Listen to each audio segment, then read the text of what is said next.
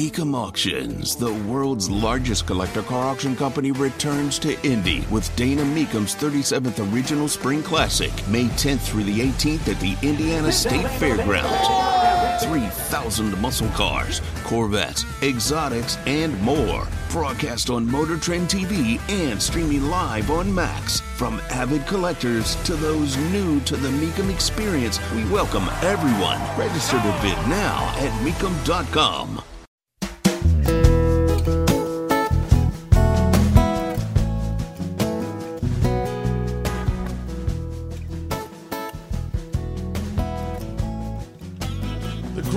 continues. In many ways, continues apace regardless of what's happening politically. But there are areas working very hard to build out their entertainment venues, to go with their business venues, as a way of saying, why in the world do you have to leave? You can just stay right here. You don't need to travel anymore. They're not wrong. I just sometimes wonder if that's good for a city or the state. Tony Katz, good to be with you. Gerry Dick joins us from InsideIndianaBusiness.com on Twitter at IIB. Find him personally on the Twitter X there at Gerry Dick, G E R R Y, at Gerry Dick on uh, the X. Noblesville is one of these uh, places. They've broken ground on the G League uh, arena for uh, the Pacers, what they call their innovation mile. And that is very much about saying, why in the world does anybody have to go to downtown Indianapolis? Uh, your food, your entertainment, your value, it's all right here. Talk to me about how the construction's going. Yeah, it's uh, Tony Noblesville is saying, "Hey, uh, you know, we don't want to be left behind here in Hamilton County. We we've been reporting for years now on the growth and the change in Carmel and Westfield, in Fishers, where the growth has been, uh, you know, pretty much off the charts."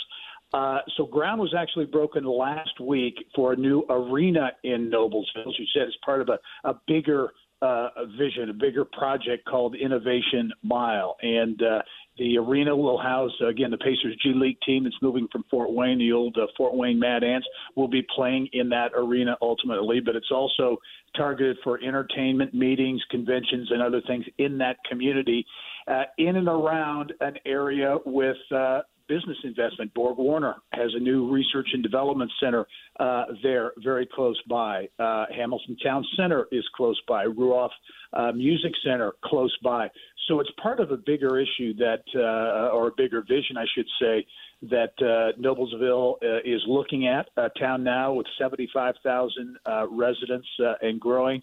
And if you look at that growth picture, and you and I have talked about it a lot, Tony, Hamilton County multiple communities in Hamilton County building out and growing in a lot of ways. So, is what I'm discussing though? Is that a plan? Do do cities, whether it be uh, uh, Noblesville um, or, or, or others, look at themselves and say we can create a compelling argument for never heading to Indianapolis again? Like, and, I'm asking, does that conversation come up when these cities discuss their future planning? Yeah, I think it does. I think it does, but uh, let, us be honest here. Indianapolis continues to be, if you look at central Indiana, you look at why businesses locate, uh, Indianapolis uh, is the major magnet.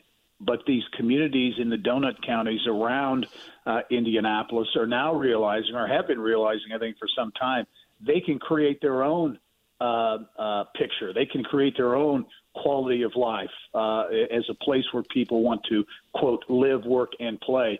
And they're doing it. You know, Carmel started out with uh, Mayor Brainard years ago uh, with that vision that that totally transformed uh, Carmel. We've seen what's happened uh, and is happening in Fishers. Which you speak of arenas, you know, Fishers has an arena that's under construction that will be home to the to the Indy Fuel and to the new uh, indoor uh, football uh, league that uh, that has been around for a number of years. So these communities, Westfield, with its uh, focus on youth sports, are creating strategies around uh, growth uh, keeping in mind, you know, you can live in Noblesville, you can live in Westfield, Fishers, whatever the case might be, enjoy the amenities there, but you also have what Indianapolis, in particular, downtown Indy, has to offer as well. Talking to Gerry Dick from InsideIndianaBusiness.com on uh, the uh, X there at IIB, uh, staring uh, at the site inside Indiana Business. Uh, dot com um, a, a, series of things that you're you're talking about. Uh, one of them is, as you describe it, or as it's described, uh, something called the Quantum Corridor. Yeah, which is really about Northwest Indiana, and we we discuss clearly we discussed often that you know you want every part of indiana to start working because it's better for everybody. And northwest hammond gary etc hasn't worked for years. What is this and what is the desired result yeah and, and you you know you mentioned northwest indiana uh, tony and, and, you're accurate you're you know it's it's true has been uh, lagging in terms of development. That's beginning to change in a big way, though. If you look at at, at Valparaiso and Hammond and and uh, you know Merrillville, a number of areas up there making big investment, attracting investment. This quantum corridor is a bigger vision. Uh, Tom Dakich, who actually is Dan Dakich's brother. Uh, uh, is, is an Indianapolis area attorney, but grew up in the region, has a, a real passion for for growing uh, that part of the state. This quantum corridor is essentially uh, uh, connecting Chicago and Indiana, being uh, by ultra fast fiber optic uh, speeds, like 1,000 times faster than uh, you know traditional uh, fiber optic speed. And they just launched in Northwest Indiana a 12 mile stretch between downtown Chicago and Hammond is now connected. But the bigger vision, Tony, is this will be over 200 miles uh, of, of uh, ultra high speed fiber optics. Uh, there's uh, the, the fiber is buried underneath the Indiana Toll Road, uh, and they're going to use that to connect academic institutions all the way down to uh, to Purdue in uh, in West Lafayette, maybe down to uh, Crane Naval Surface Warfare Center in southern Indiana. And the whole idea is with this quantum corridor, you're going to attract researchers and business and really high end uh, types of investment into Indiana because it's an asset that others don't have. So will be interesting to watch. It's really kind of in the weeds in terms of technical, and a lot of people kind of their eyes gloss over. But it is a big deal for Northwest Indiana. But I think more broadly, you know, here in Central Indiana with the life sciences push, the ag bioscience push to get researchers uh, here in the state and, and, to look at Indiana uh, as a place to go. What is the proof that having some super awesome fast internet is now going to make people say, yeah, I'll start buying homes in these very depressed areas and then we'll rebuild it because that's safe. Because you know the internet is so fast.